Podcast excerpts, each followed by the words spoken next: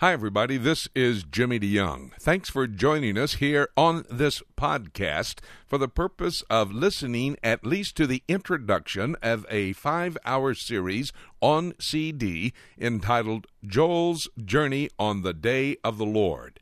I want you to understand the day of the Lord is a special time in history. Any time in history, in fact, when God intercedes in the affairs of men personally on the earth. It has a general usage, that's a thousand and seven years long, and a specific usage, that's the day that Jesus Christ comes back to the Mount of Olives in the city of Jerusalem. Well, I'm going to tell you about that, and in fact, if you can take a moment and listen to the introduction of the five hour audio series, Joel's Journey on the day of the Lord, you'll understand better what I'm talking about. So, if you will, take a few moments. Let's listen now to Joel's Day of the Lord, an introduction to Joel's journey on the day of the Lord.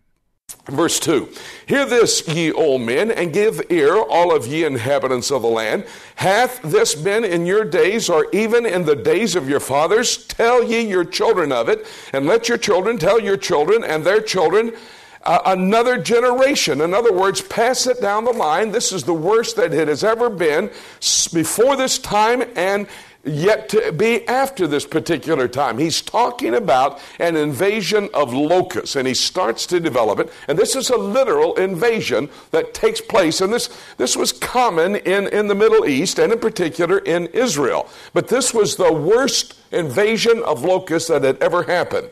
Verse 4 That which the palmer worm hath left hath the locust eaten, and that which the locust hath left had the cankerworm eaten, and that which the cankerworm had left had the caterpillar eaten. Now, we're talking about three, uh, and, and, and, I'm not quite sure. Um, maybe if there's somebody who is a biologist, or uh, I don't know, I guess, what would you be if you studied uh, insects? A what? Them. Oh, wow. Uh, I bet you can't spell that. Etymologist is what you are if you study insects. Boy, now there's that answer for your Scrabble game down the line, if you can learn how to spell etymologist. Anyway, um, I'm not sure if these were the three types or the three stages of the locust or three types of locusts or what it was, but he's talking about that they are being invaded by all the insects, all the locusts that are coming in. And he says, look at this in verse 5 Awake ye drunkards and weep and howl, all ye drinkers of wine, because the new wine, for it is cut off from your mouth. In other words, it has been such a bad invasion, all the grapevines have been destroyed. Look at here, uh, verse 4 For a nation has come upon my land now, wait a minute. You say, I thought this was an invasion of locusts coming into the land and devastating the crops. It is. And don't be concerned about the phrase nation there. You might remember that in the book of Proverbs, it talks about the ants as a people and the coney. You know what the coney is? The rock rabbit kind of a furry little rabbit that runs through the rocks uh, at, Ein Gedi or up on the Galilee, on the shores of the Sea of Galilee. Uh, they are referred to as a feeble folk. And so he's talking about a literal invasion of insects, which he even mentions as a nation who are going to come in. They're strong and without number, verse 6, whose teeth are the teeth of a lion, and he hath the cheek teeth of a great lion. In other words, they're going to uh, be very devastating as they come in. And he hath uh, laid my vine waste and barked my fig trees. The fig trees are going to be totally destroyed, the bark eaten off of these trees, and it casted away. The branches thereof are made white. Lament like a virgin girded with sackcloth for the husband of your youth. In other words, it's going to be so bad at this time. There are going to be those who have just been married and indeed the husband is taken and you mourn at that period of time, and that's how they'll be mourning. Look at verse 9 and the meat offering and the drink offering is cut off from the house of the Lord. The priests are to mourn. It says, the priest, the Lord's ministers mourn. Why? Because even that, the animals have, are being destroyed.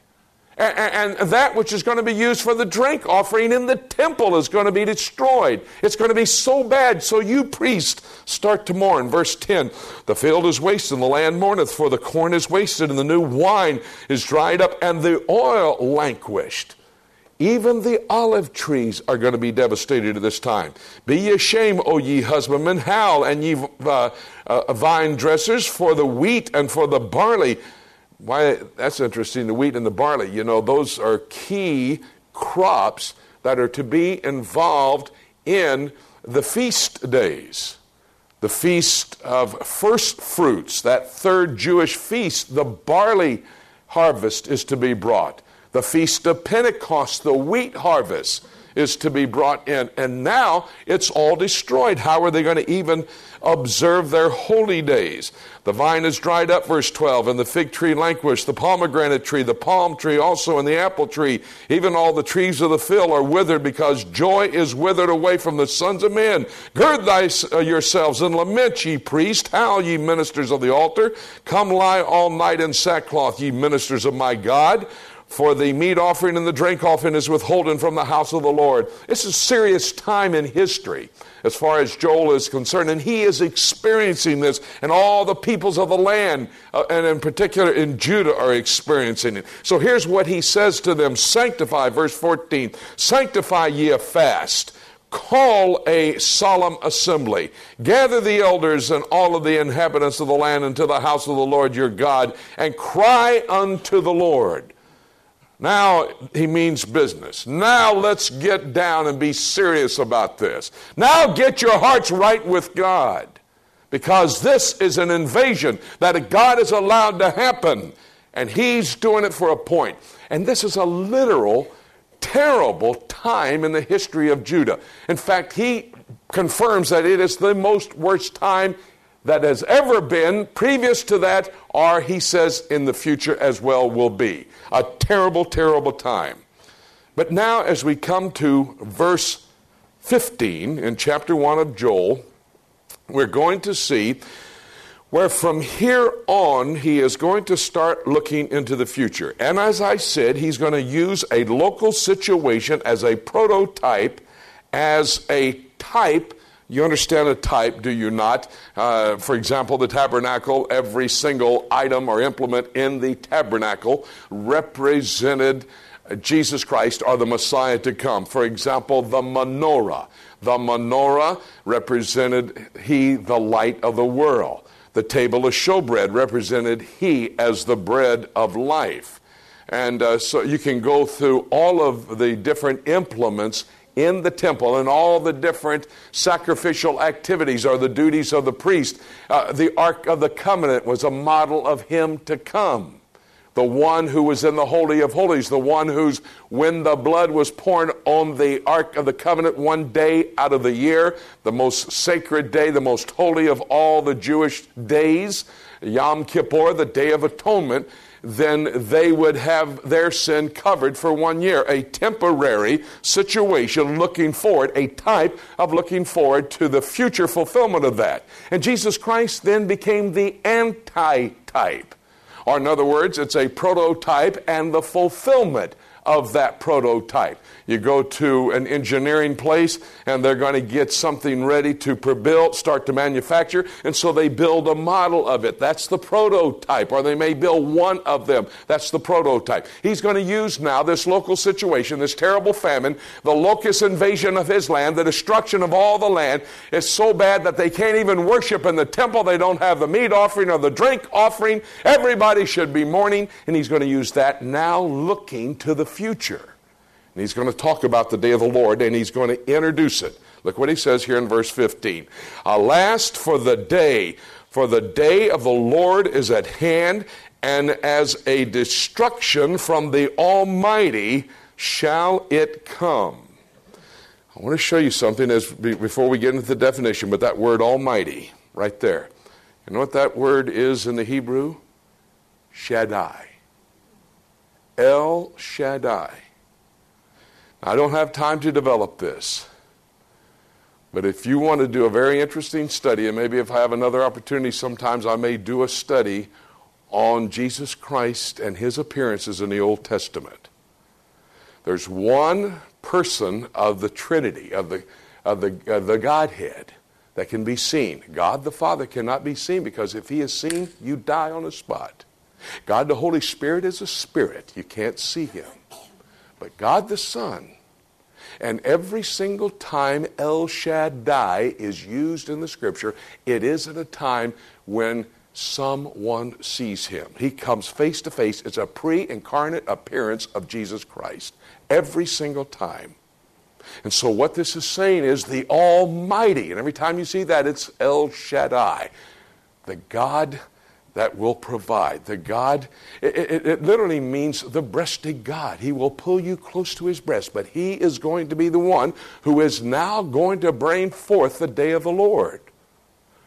Alas, the day, the day of the Lord is at hand. And it comes from the Almighty, from El Shaddai, from Jesus Christ Himself, the day of the Lord.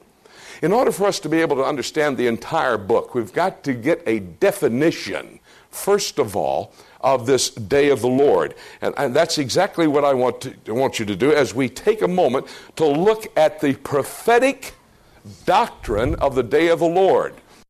You've been listening to the introduction of a five hour CD audio series entitled Joel's Journey on the Day of the Lord. The Day of the Lord, a special word or phrase that is used in the entire Bible some 72 times, referring to the day that Jesus Christ will step back on earth there in Jerusalem on the Mount of Olives.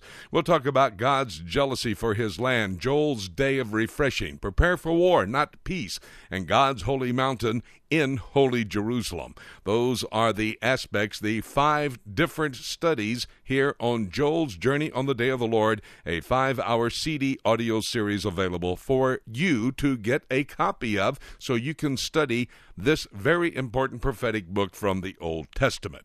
You can call our toll free number. It's 8 Prophecy 8 877 674 3298, toll free from across America. Or you can go to our website, www.prophecytoday.com and find out how you can get your own copy of Joel's Journey on the Day of the Lord. Thank you so very much for joining us, and remember, Jesus Christ could come at any moment with the rapture, shouting to call us up to be with Him. It could happen before I even complete this sentence. With that said, what else is there for me to say except let's keep looking up until.